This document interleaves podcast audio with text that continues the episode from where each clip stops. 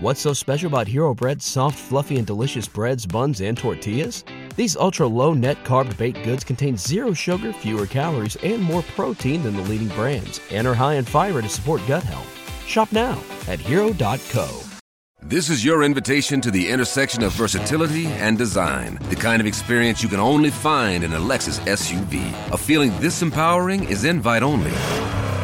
Fortunately, you're invited.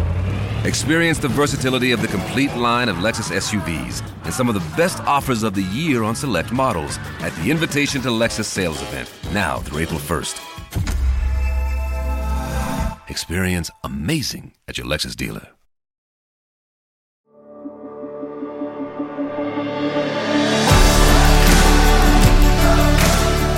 Welcome to the Gravity Leadership Podcast, where we explore how to center our lives and our leadership in the love of God revealed in Jesus Christ.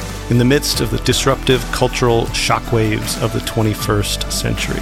Join us as we learn to take the love of God seriously as the force that holds all of us and everything together.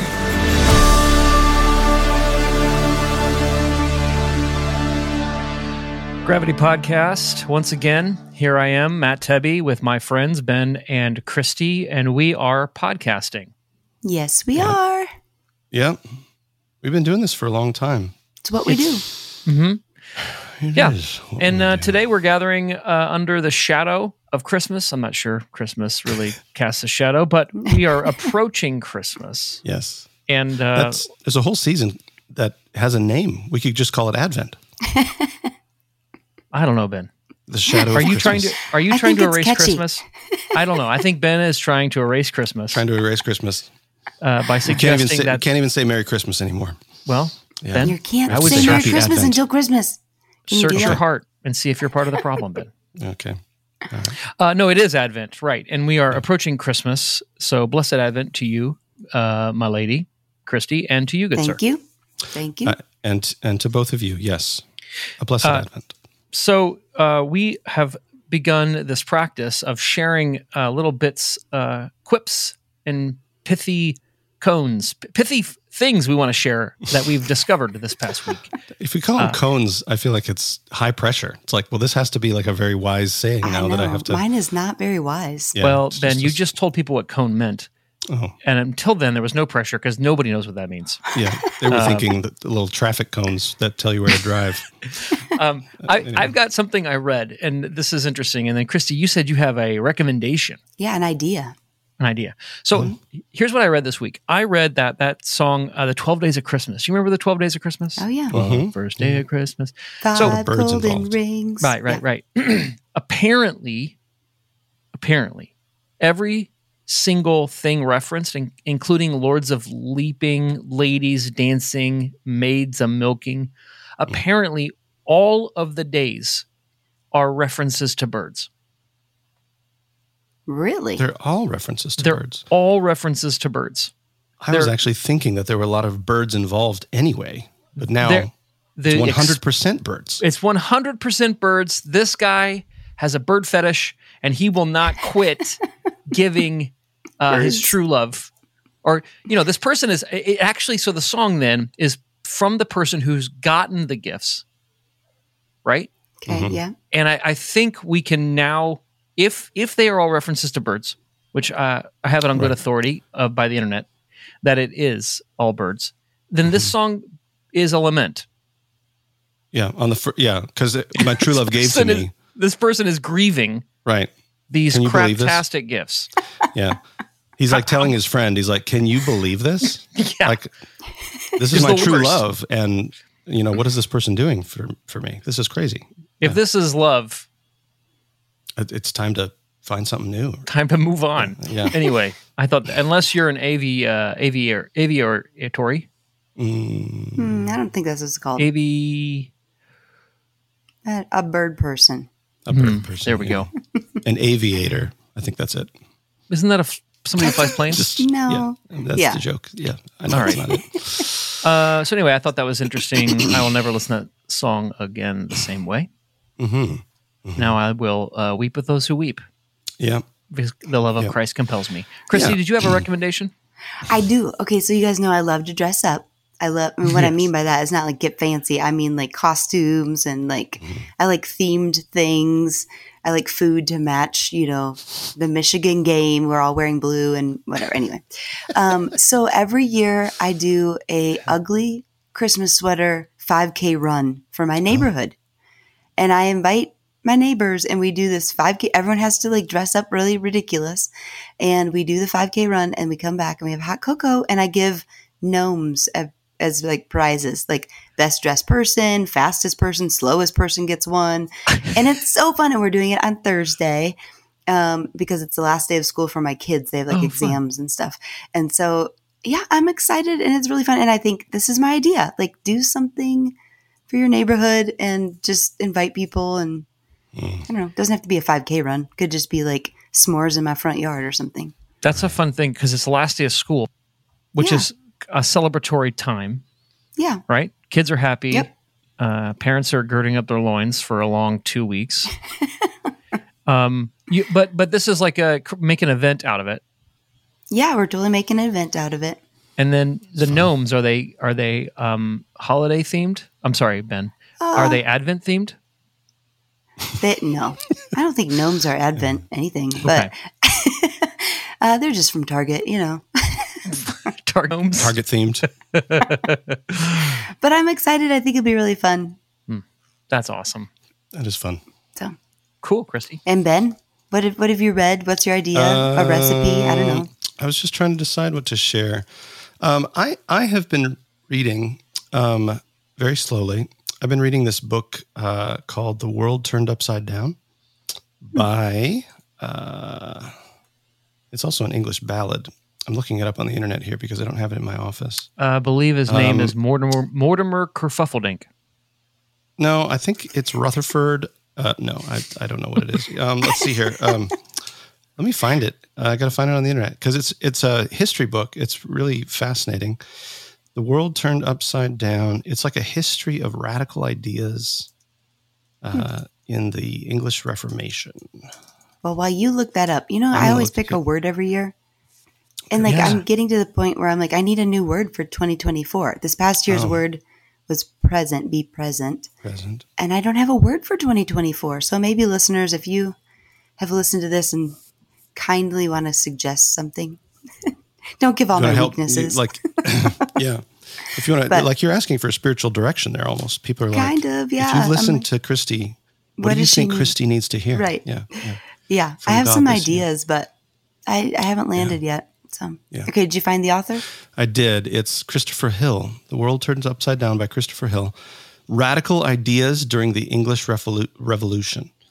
And uh, it is, um, it's a fascinating book uh, to read about some of the uh, some of the things you didn't realize were happening. It's like the super radical democratic ideas um, that sort of almost took hold uh, during the English Revolution, um, but but eventually did not. So, for example, this last uh, chapter that I read was about how there were this super like uh, democratic ideas taking root in the army, and there was this theory, this political theory that was emerging that it was like totally legit for the army to basically like an army dic- a, a military dictatorship could arise in the interest of the people and sort of overtake the nobility. And there was a lot because the army basically consisted of all of these sort of low people. I'm putting that in quotes, but that's kind of how they were referred to.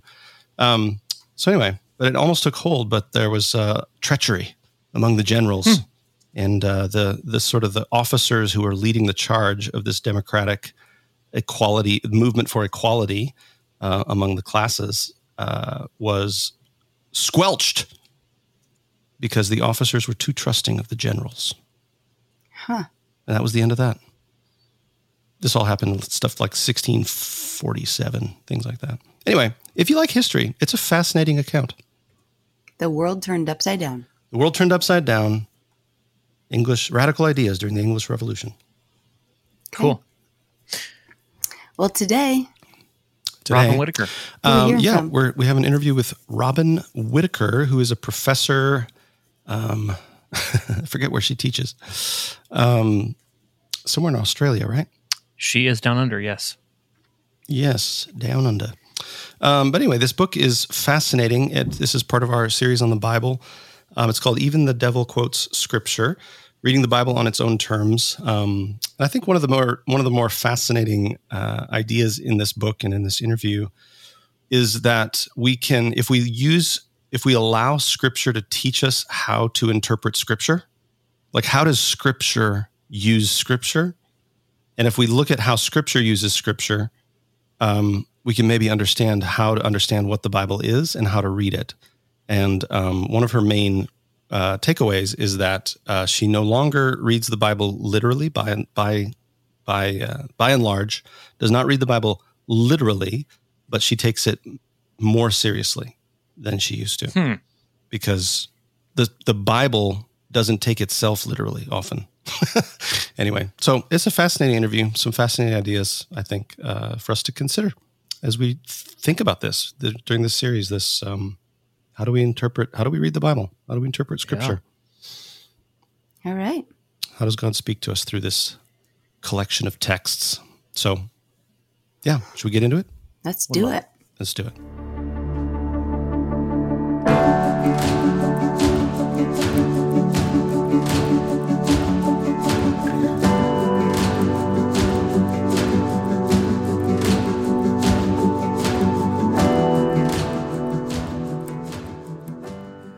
Robyn Whitaker joins us today on the Gravity Podcast. She's the Associate Professor of New Testament Studies at the Pilgrim Theological College at the University of Divinity in Melbourne, Australia.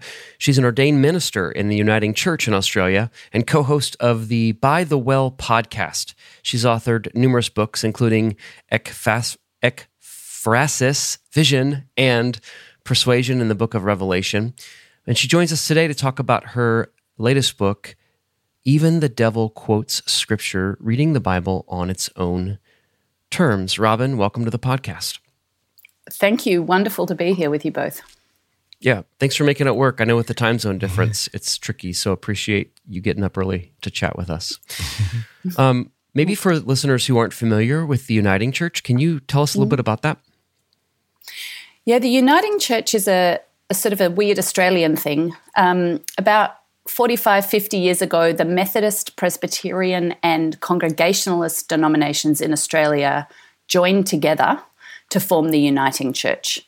And the uniting part is quite deliberate because the the whole kind of ethos is that we need to move towards more unity, not less in a world where denominations are often splitting, um, the Uniting Church is all about bringing Christians together. So we come from those traditions. I grew up Methodist, charismatic Methodist in South Africa, but when we moved to Australia, we became Uniting Church, and that's the tradition I'm now ordained in. Yeah. Yeah. Well, that's a good maybe context or segue into this book that you've written. Uh, the mm. Bible uh, and what we think about it and how we talk about it has often been used to delineate and sometimes even divide uh, between Christians. Mm. Um, so, what what prompted you to write a book about Scripture, and maybe what about your faith and your journey makes mm. this a book that's prudent for you to write? Yeah, I so having said that about being in the Uniting Church, which is a pretty mainstream leaning towards liberal denomination here in Australia, um, in my teenage years, I got highly involved in evangelical Christianity. So I went to a big Baptist church that at the time in Melbourne was the first of the kind of what we now call a mega church. It held the Hillsong like band and the altar calls most weeks. Um, and um, that really set me on a path for a number of years of being in much more conservative evangelical world. So I was leading, you know, missions and scripture union and all that kind of stuff, um, campus ministry. And in that space, I really um, was exposed to a way of reading the Bible that I hadn't grown up with, which was very literalistic, almost fundamentalist. Um, you know, we memorized things, we proof texted to prove yep. that God was real yep. from the Bible, kind of thing. You, you, I think you you were all very familiar with that stuff. And then I had a sense of call to ministry, um, uh, you know, which surprised me because at the time I would have actually told you that God did not intend for women to be ordained or leaders. So God kind of messed up that little worldview. Um, and um, and I went to seminary and had that view of scripture rapidly deconstructed. and it was pretty painful. And um, so, in some ways, this book, mm. there were times writing it that felt a little bit like cathartic to my younger self. I think I say at one point, these are the things I learned in seminary. I wish someone had told me sooner. So, it wasn't such a shock to be exposed to a scholarly approach to the Bible and the importance of history and context and understanding the language and all of that. Um, but I also wrote it because I keep meeting Christians who are like my younger self, who've um, often find themselves in the Uniting Church having left uh, those very conservative uh, church traditions, and they have a very high view of Scripture. Yes. But they're deconstructing, and they they want to know how to make sense of it. And and the critique I make in the book as well is that sometimes us in the more sort of so-called liberal traditions don't um, perhaps take our scripture yeah. quite seriously enough that we actively teach people how to read it. We kind of assume you'll pick this up, you know, along the right. way from sitting in church or something. Um, mm-hmm. So I wrote it for the, for my younger self and for everyone I keep meeting who's a bit like me in the process of deconstructing yes. and reconstructing. Robyn, that's the really, reconstructing that's really sweet. I'm, I'm glad really you mentioned that. I think a lot of people have this notion that yes. scholars work on this objectively abstract plane of just seeking answers, but you named a couple things there like you're writing the book that you wish you had you know 20 years ago 15 years ago mm. And you're also sort of pursuing mm. the questions that no one pursued for you and and so the, it's like you're it's like you're you're you're speaking to your younger self but you're also mentoring mm. your your current self and and other people who are there with you and so it's it's very there's like a pastoral heart here mm. in this kind of scholarly work mm. Yeah, there is because this. I mean, this is particularly if you're in a Protestant tradition, right? The, the Bible is the center of our faith. It's the anchor point, and um, you know, if if we if we don't have some tools, I think some some and some freedom, some permission that you can ask questions of this text, that you can grapple with this text, um, that this is inviting you into conversation with God, not not a one way, you know, dictation kind of thing. Um, yeah. Yeah, so I think it is it is pastoral. I think I, I hope it's helpful for people. I hope it's life giving. And now a word from a sponsor.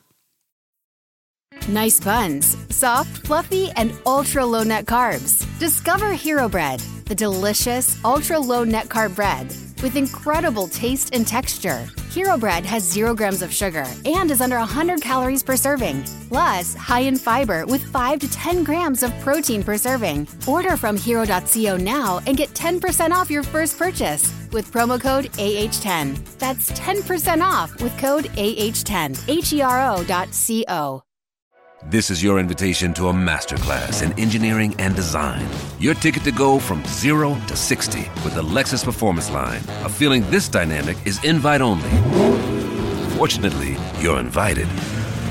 Experience the exhilaration of the Lexus Performance Line and some of the best offers of the year on select models at the Invitation to Lexus sales event, now through April 1st. Experience amazing at your Lexus dealer. All right, let's get back into our conversation.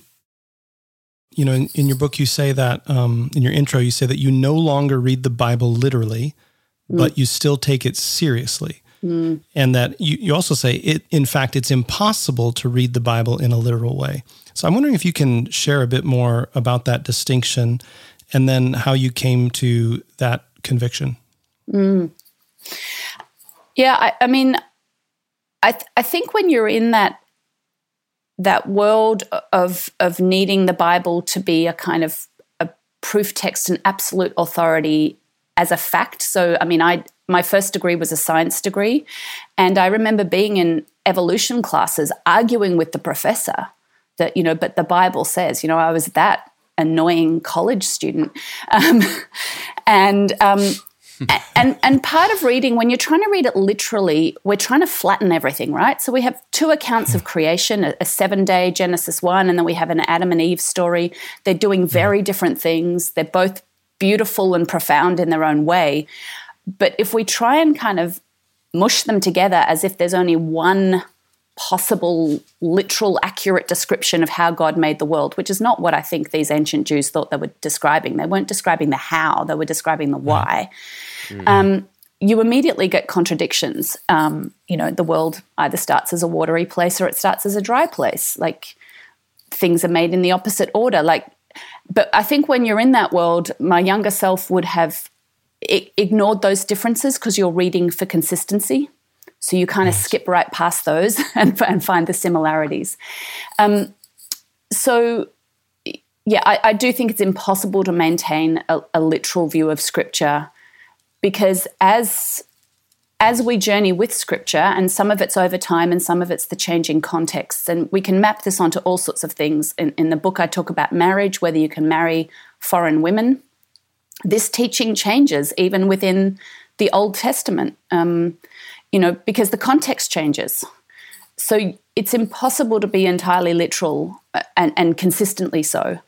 Um, the taking it seriously part is because I now think, and I, I don't mean this to be dismissive of, um, you know, people trying to read the Bible in that in that literal way, because I, I, think it comes from a good place. It comes from a, a wanting to honor Scripture, um, but you know, the the the irony there is when we're reading it in such a way to fit our existing conceptions of it, and often our existing yeah. conceptions of God we're not actually honoring scripture. We're finding what we want to find in the text. Mm. Um, and so I think to take it seriously is to sit with the contradictions and to sit with the things that challenge us yeah. and the puzzles and let them kind of shape us and wrestle with them and all of that. That for me is the serious part. We're actually letting God do some work by disrupting us a bit or a lot. yeah. Yeah. I appreciate that distinction, Robyn, because, um, you know, the subtitle of your book is like reading the Bible on its own terms. And I think that that's got to be part of what it means. Instead of trying to make the Bible into something that I wish it was, mm. that more clearly articulated the theology that I would like to, you know, see, mm. um, we have to honor the Bible for the thing it is, which, yeah. you know, it, in a lot of ways, it, it's frustrating. You know, it's like a it's like a a, a very weird, mysterious text. Mm-hmm. You know yeah. that that I think you you have to yeah you have to take it on its own terms and and tr- it, it's actually a, a funny claim as well. I was just thinking about this, like to to claim that God speaks to us through this text. You know mm-hmm. that God somehow interacts with us through this text. It's actually a really complex claim. Yeah. It's not clear. It's not like a rule book. It's yeah. a story and it's, you know, laws and it's letters. And anyway, so there's a lot going on yeah. there, but. No, I agree. And and it's not to say God can't speak to us through this text. Of course God does, but perhaps not in that sort of I think I think what I was taught is, you know, there was a funny thing in my conservative youth where, you know, God spoke to you directly through the Bible and then the way you spoke to God was prayers that were kind of at God where you just did all the talking. I've now learned right. that prayer is much more about sitting and listening. Um, yeah. But um, you know, I think the Bible. Yeah, we are. One of the ways I try and talk with students about the Bible is we're listening in on a conversation that generations before us have had about what's going on in the world and where God is in it, and they're trying to make sense of it, and and we get to kind of enter into that. So it's it's yes, I don't want to say there's no divine inspiration, and that that's a loaded word we might want to unpack, but it's also deeply human. We're, we're, getting to journey with other humans who are grappling over the same questions we're grappling with. Yeah. Yeah, that's really good. I think we've talked in this series already about how um, many Christians approach the scripture with what it must be and I think you're approaching mm-hmm. scripture on what does the scripture purport to do and be, and how do we meet mm-hmm. scripture on scripture's terms, which is, I think, a, mm-hmm. a, more faithful reception of these ancient documents, right, that are strange and mysterious.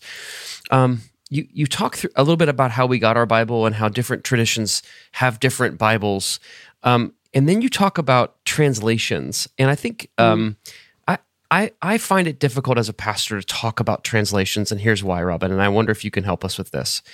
Um, I I am very aware of all the issues I have with various translations, right? So the most popular translation, translation NIV that a lot of people in the West use, I've got I don't know, I've got a catalog of issues I have with that. So how do you go about talking about the issues surrounding various translations. Um, do you have one you prefer? And how do you talk about these issues in a way that doesn't erode people's confidence in the translation they read? You know? Ooh. Um, That's a great question. And it is tricky and complex, as you say. It's um my preferred translation these days, and this is the one my denomination tends to use, is the NRSV, the New Revised Standard Version. And that's partly that um, one of the deliberate decisions that translation has made, and, and every translation makes some kind of key decisions, mm. is where we get the word brothers in Greek. They have translated that brothers and sisters on, on the assumption that this was just standard language, like not so long ago, and still in some parts of the world. If you addressed a crowd, you'd say men, even if there were women in the crowd. So the NRSV has tried to right. sort of add a sense of inclusion based on um, really what we know historically about the way some of these term, terms worked, except where it's clearly a scene where Jesus is only addressing men, and there's only a handful of those, for example. Um, one of the things I think people don't realize is every translation has a shape and a bias to it. So the obvious example is something like the um, ESV, which is used yeah. in a lot of conservative churches. That was deliberately created to um, really re-inscribe gender roles into the text. Um, you know, so uh, you know, the best advice I can be is that I can give is probably that it's helpful for people to have a couple of Bibles handy um, to actually compare translations. I mean, I make my students do this, including some of the new ones David Bentley Hart's New Testament. I love Robert yeah. Alter's Old Testament or Hebrew Bible translation. Um, even Tom Wright, who I don't agree with everything he says, but his New Kingdom translation of the New Testament, it's just helpful to, again, it disrupts our familiarity with the, with the text but I mean, I think the key thing when I talk about translation, I want people to realize is you are already reading someone else's interpretation. So we cannot avoid, you know, it cuts against that sense of, well, I'm just reading the text, me and God, plain sense reading. As soon as we're reading in English or whatever your native tongue is, if it's not ancient Greek or Hebrew, you're reading somebody's translation, and that means you're reading somebody's interpretation. They've already made some yes. decisions for you about what right. words mean. It, it's just yes. unavoidable, I think, it, it, and right. it's not a bad thing. It's yeah, yeah, and, what we're supposed right. to do. And even the manuscripts we yeah, have, the extant manuscripts in Greek and Hebrew, are also translations. Mm. Um, meaning interpretations because of the diversity yeah. of these manuscripts we have. We know that they're that they're doing the same thing that our translations are doing today. They're interpreting as they copy and translate. Mm-hmm. Yeah. And we know we have ancient translations um, where scribes have changed a word, word, thinking they're fixing an error or correcting it in right. some way. There's a little note in yeah. the margins or there's a word changed. I mean, and again, this is the kind of thing that blew my mind when I first learned it. I, I don't know where I'd got the idea from, but I'd somehow sort of thought that we had one kind of pure Bible, to use really problem that had beamed down. And then you discover there are literally thousands and thousands of ancient manuscripts. And so, again, the yeah. Bible we have in our, our modern Bibles are made up of scholarly decisions about which manuscripts are the best. And there's a whole lot of criteria for that. And, yeah. and sometimes making tough decisions about what you include and what, what you don't. Yeah. Yeah. Yeah, I wonder if we could talk about that for a little bit because that you know a lot of ma- a lot is made of of that kind of thing edits in the text contradictions mm. you know so to speak in scripture discrepancies between manuscripts um, and a lot of people they they lose their faith because of this because they mm. had the same assumption that you had that the bible had somehow been you know, beamed down. I think that's the first I've heard that. But you know, it, it wasn't delivered from heaven; it was written by humans. And so, how, yeah. like, um, and it, you talk about another way though. Instead of sort of saying, "Well, I guess the Bible isn't inspired and it's not from God and it's a purely human book and we can glean nothing," you know, for our faith from this book, you talk about another way to approach these apparent contradictions and these rewrites um, that actually increases our ability to receive and appropriate these texts as inspired. I wonder if you'd talk a little bit about that for our listeners. Yeah, I'm trying to remember what I actually wrote on that point in the book, but um, I mean, the pastoral response. You know, if, if someone's asking this as a genuine question, where it's it's it is upsetting to their faith to learn this stuff, that the pastoral response is, I think we can trust God and the Holy Spirit to have worked through people. So even in the human messiness and the human involvement in this text, and we know humans are imperfect beings and we're all culturally bound and shaped, um, we can trust that God does wonderful things through human beings, including the scriptures we have. Um, and that real discernment, you know, and a dash of politics and other things, but real discernment went into um, the shaping of the canon to give us the Bible that we now have. Um, I'm not sure, Ben, if there was something else to your question that I've missed or forgotten that I wrote about. yeah, I think um, you already re- referenced like Genesis, um, Genesis one and two have mm. uh, apparent contradictions, and I think mm. um, the the normal way of dealing with that, which you mentioned before, is sort of to just filter out those right you know when when when were animals yeah. and plants created what day what day did that happen those kinds of things um, and i think uh, you also talk about like how you mentioned like um, f- foreign marriage like it's at one hmm. point at one point it's not allowed and then another point it is allowed what is the way um, if we don't see that as a correction or as mm. a hmm. mistake that is now fixed how do we how do we see that how do we make mm. room hold space for that i think this is where context is so important and that the context in which we read any passage so um, you know, to use an example that might be really familiar to your listeners, we have four gospels, right? And, and when you try and read to make them all the same, you notice the similarities. It tells the same basic Jesus story. Um, but when we pull them apart and actually start to notice the subtle differences in the way they tell the Jesus story, um, and there are contradictions there. In John's gospel, Jesus goes to Jerusalem several times in the others, he only goes once, and it's when he goes to die. Um, when when we start to notice the differences, I think it enriches our theological possibilities that emerge from the text. So we start to see that, um, you know, something like Mark's gospel gives us this absolute stark sense of why Jesus died. It's a total abandonment by everyone. All the disciples flee. He cries out, My God, my God, why have you forsaken me? I mean, Mark leaves us in this kind of dark, bereft state where the suffering of Jesus is psychological as much as physical, and, and it does some profound work. We sit with the cross. You get to something like um, John's gospel, and, and the cross is the point of glory. I mean, when Jesus is held up on the cross, it, it, it's it's done. You know, it's like this is what I came for to be hung on a cross, yes. and it's the moment of Jesus' most peak Christness.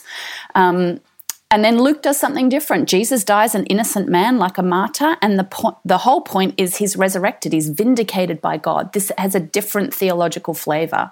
It talks about the defeat of death and sin and injustice by God. So I think when we tease apart and notice what each author's doing, and and with the Older Testament, um, a lot of that is contextual. We have texts that are sometimes written hundreds of years apart or shaped over time we can see that there's a a, a, a purpose. I think you know. I think it in, in it increases, or at least for me, it increases meaning. It increases the beauty of the text um, and and the theological possibilities instead of flattening it to one one story or one one way of interpreting something like Jesus' death. We'll be right back. The Gravity Podcast is sponsored by the Gravity Formation Course, a 12 month cohort based training in practical spiritual formation, where you'll learn to notice how God is already at work in your life so you can participate more fully in the life God shares with us. It's a discipleship process that goes beyond just gaining more knowledge and trying new practices. In the Gravity Formation course, we go below the surface of our lives so that we can notice and name our deepest desires in God's presence. And to discern how God is at work in those desires to lead us towards holistic flourishing. More transformation, more life, more joy, more love. We've trained hundreds of people all over the world in this formation framework, and it has helped many people to have a sense of God at work in their lives, to learn how to be more at home in God's love. If you'd like to learn more, go to gravitycommons.com slash formation.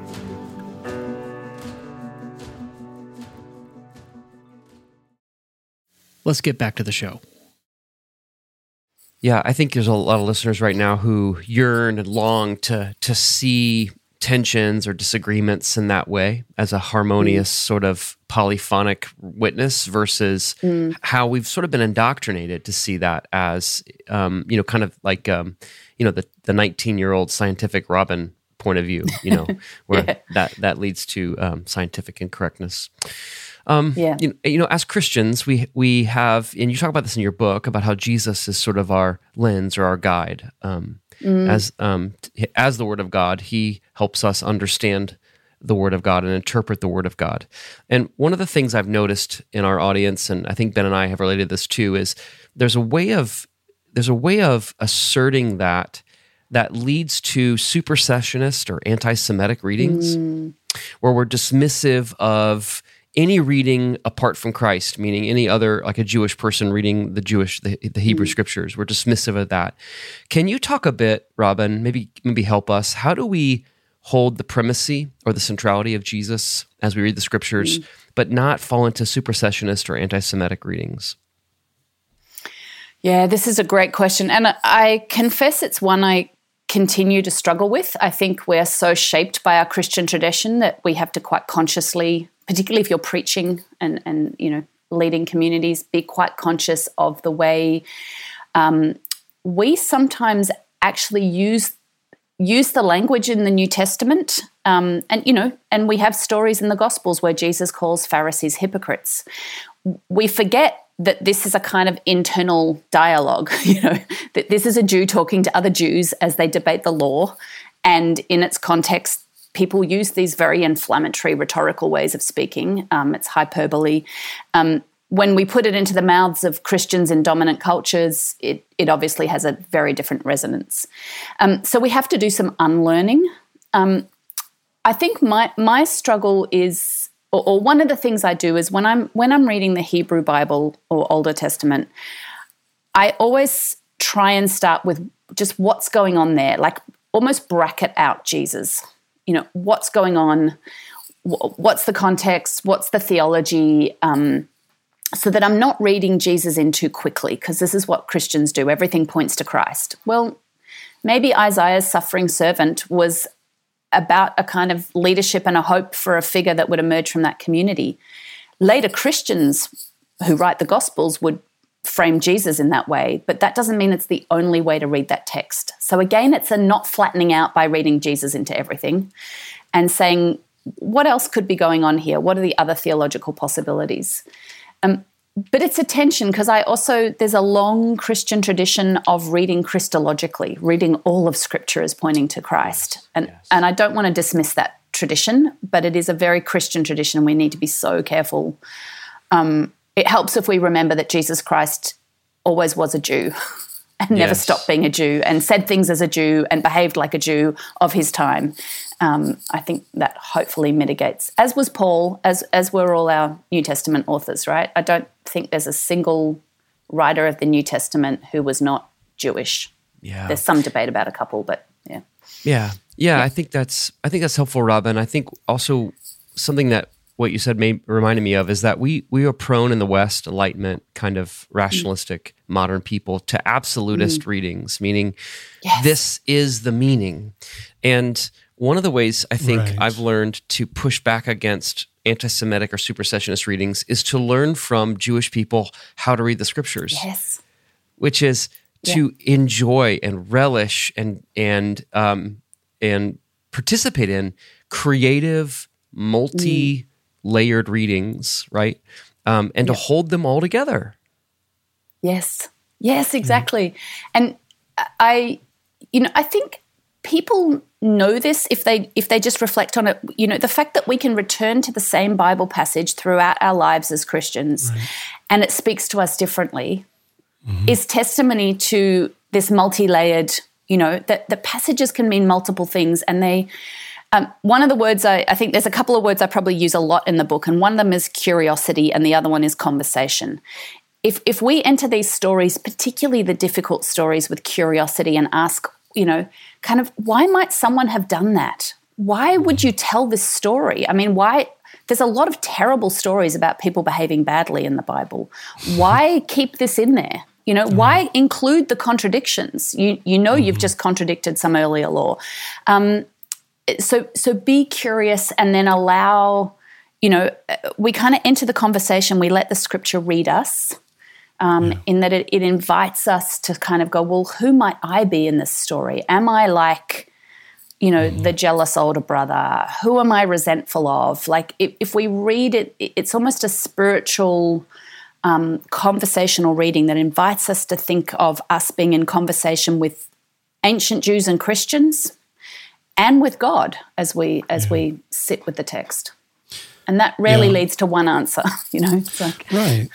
Yeah, I'm just struck by you know coming back to you know those of us who preach, or mm. you know listen to sermons, like even that. There's the assumption behind the fact that like once I preach a text, I don't have my sermon for that text. Right. You mm. know what I mm. mean? Like if the text comes around three years from now because it's yes. a lectionary, I preach a new sermon. Why? Because I'm a new person and my congregation is different and different things are happening in the world. Yeah. Like we, we preach differently and we read devotionally in those ways. And in some ways, mm-hmm. I'm just struck by how we, even the most conservative uh, folks who say things about the Bible that, you know, we're saying on this podcast aren't true, even they like assume this about the Bible when they go to preach, I would assume, Ex- you know? Yeah, exactly. That it speaks to certain communities in certain ways. Yeah. Um, you know, around whatever's going on in our lives. And and and the Bible itself models that. When it when it updates or retells stories, it's modeling right. exactly that. It's modeling right. that we need one of the ways of honoring scripture, and it seems somewhat pa- paradoxical, is to update and reinterpret it so that it addresses the new context and, yeah. and what's going on in that place. Yeah. And and there's countless examples of that throughout the scriptures. Yeah, yeah that's so true. Um, well, maybe uh, as we uh, turn towards maybe bringing the interview to a close here, mm. um, you end your book with two chapters on love. Mm. Um, love as the hermeneutical key uh, and the telos of reading scripture um, for mm. us as uh, people of faith is to be more at home in God's love. So I, I wonder if you can just talk a bit, you know, wide rangingly. Uh, yeah. about that. What's at stake for us in love being the hermeneutical key to the scriptures? Um, what do, and what do we gain if we read through and for love? Mm. Yeah, I, I, I begin the book early talking about how the Bible has and can be weaponized, right? And there are there are contemporary examples of this all over the place. Um, it, it's doing the social media rounds, but recently Netanyahu quoted First Samuel 15. I don't know if you saw that. I did. About the Amalekites, Amalek and yeah, yeah, and and destroying, and and you know, so there are, there are so many examples of people taking you know a verse out of scripture removed from its context and, and what you know what it's doing in that literary and historical context and just applying it in a blanket way and sometimes in ways that are deeply problematic and and are, and are justifying be it violence be it bigotry etc so you know I looked at the New Testament because Jesus in the New Testament is an interesting figure in that he sometimes we like to make Jesus as this good guy who, you know, fought against the legalism. Well, sometimes Jesus is very legalistic, right? Read Matthew's Sermon on the Mount. He he increases the ethical demands of the law. He says, don't just not murder your brother, don't hate your brother, right? So there are times Jesus is um, almost very conservative in terms of his application of the law. And there are times that he bursts it right open and says mercy is more important than Sabbath or whatever. Um, so I tried to read for what's the what's the ethic that underlies all of this, and it is that love God, love your neighbor. That's repeated everywhere in the New Testament. It, it's become a dominant ethic in Judaism at this time. Jesus didn't invent it. Let's not be supersessionist here. Um, it already exists in Judaism. The fact that when Jesus says that, or in, in one of the gospel versions, um, the lawyer says that, and Jesus agrees. This is the point of agreement yes. between Jews that are fighting, right, about what the law means. Um, and and I think if we read with love, it stops us hopefully using the Bible in in to ends that that contradict itself. You know, to, to violence, to bigotry, to judgment. Um, leave the judgment to God. That's that's not our that's not our human um, calling.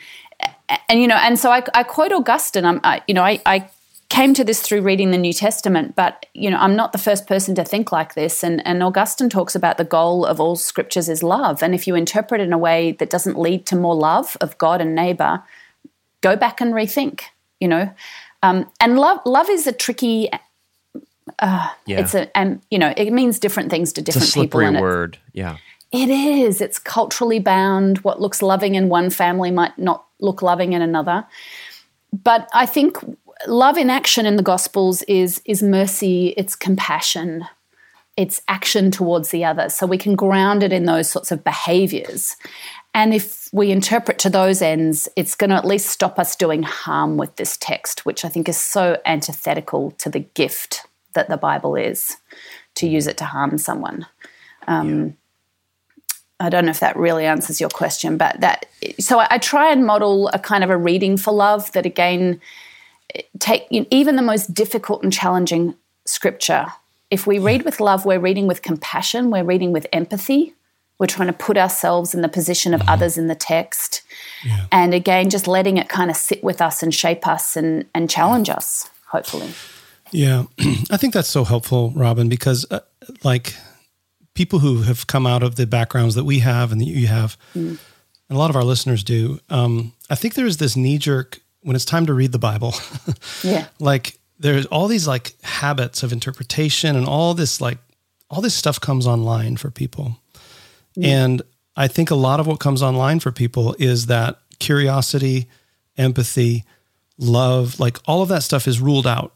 And there's a mm. fear that takes over that says, what I'm reading for is to make sure I get this right. Yes. Right?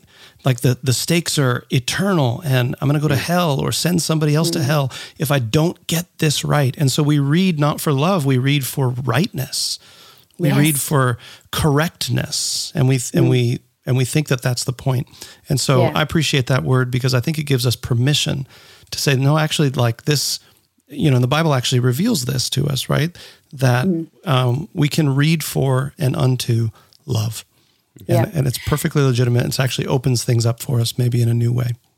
And it points us towards the other. I mean, in what you were mm-hmm. describing, that fear, Ben, I mean, yeah. that becomes all about us, right? And our personal salvation, right? It's an incredibly individualistic way to read. I mm. think love points us outwards in, into mm. community with others, points us yeah. towards God. Um, it's a very, it's a fundamentally different posture towards the yeah. text, yeah, and towards Beautiful. faith. Yeah, it's impossible to go through all the um, various topics you cover here, Robyn, and not only the difficult contradictions or, or tensions in the text, to also the ways the Bible gets weaponized against marginalized communities um, and how mm. it plays into um, you know, marginalizing the LGBT community and, and women, mm. et cetera, even in translation, you, which you reference, but also in interpretation. So um, the mm. book is a gift. I appreciate, Robyn, you learning in public, meaning writing the book you needed maybe a while back, but that we, uh, many of us need today. So thank you for that work. What are you up to now? What are you uh, working on or releasing soon? Oh, I just finished writing Revelation for Normal People. So, the book of Revelation is my first academic love. Um, speaking yeah. of texts that work in multiple layers in yeah. complex ways. Yeah, um, for sure. So, for the Bible for Normal People series, I've just written the, the Revelation for Normal People. So, that will be out in the next month. Um, I'm writing some stuff around the violence of hell for a, there's a whole series coming around around, around the Bible and violence. Um, so there's some hmm. really interesting work happening um, out of the Shiloh Project. If people want to Google that, you'll you'll find stuff online around um, the violence of Scripture. So those are a couple of projects um, or have been working on and will be working on. That's exciting. You know, most that of the people. Yeah.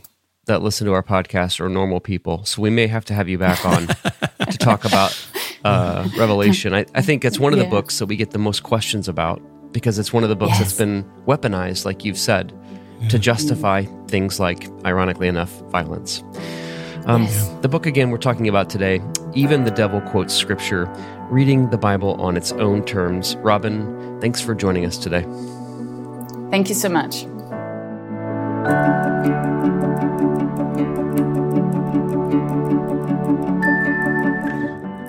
That was fun.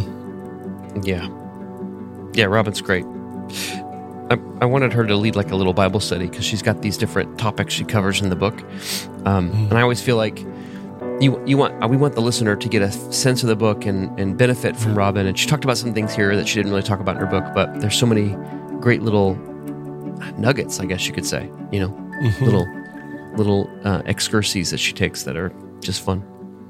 Yeah. Yeah, I think you know we did get a question recently as we're recording this. We got a question recently from someone who was asking for that. They were asking for um, they had listened to the Chris Green interview that started this whole series, and they were asking about you know how do you like like I believe you, you know, that it's mm-hmm. possible to read the scriptures in a new way, but like how do you do it? Like give me an example.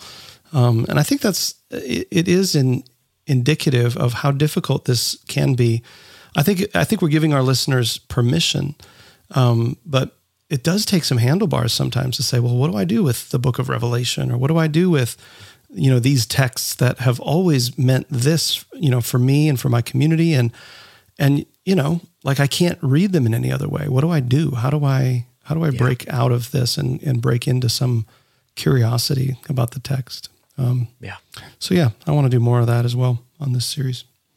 Yeah, me too. We actually had a, a listener call in um, after listening to one of the episodes, uh, the one with Chris Green, and she said, "Hey, uh, I would love to hear like how do you read scripture like this? Like how would I read yeah. scripture like like Origen? How would I read scripture like Robyn was talking about, like mm-hmm. like cr- being curious and and creative in listening to texts that really bother us? So maybe we'll uh, have to do that here on a later episode. Yeah, I think it might be fun. Could be fun. I always listen, I always love listening to uh, people that have different accents than I do too. So I, I love a good Australian accent. So would you like me to talk in accents from now on? No, I don't want you to try that. I so. can do six or seven really bad accents. Mm-hmm. No, oh, I yeah, thought about it, but no. Yeah. I gave you some time just to mm-hmm. ruminate just to see yeah. if, if, you're sure. Uh, before we leave, I have a question for you. What is the scariest plant in the forest? The Venus flytrap. Those things no. scary to me. No, okay. it's bamboo. Bamboo. Nice, nice. Not bamboo. Bamboo. Bamboo. Yeah, it's very good.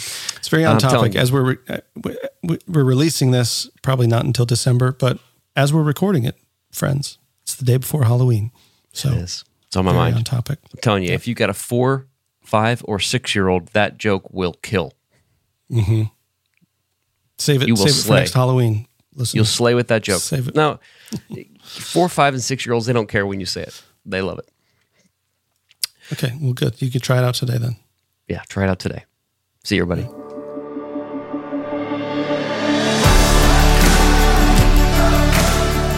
Thanks for joining us for this episode of the Gravity Leadership Podcast. If you're finding it helpful, we'd love it if you tell your friends about it. Ratings and reviews online also help others find the podcast. And don't forget to subscribe so you don't miss an episode. Joining our Gravity community is free. You'll get our latest content delivered straight to your inbox, as well as an email most Fridays with curated links to articles we found interesting or helpful. To join us, go to gravityleadership.com slash join. Our show is produced by Ben Sternke and Matt Tebbe. Aaron Sternke edits and mixes the podcast, and you can check out his work at aaronsternke.com. We'd love to hear from you. To record a question or comment for us, go to gravityleadership.com slash message and click the Start Record button. You can also email us at podcast at gravityleadership.com. Catch you next time.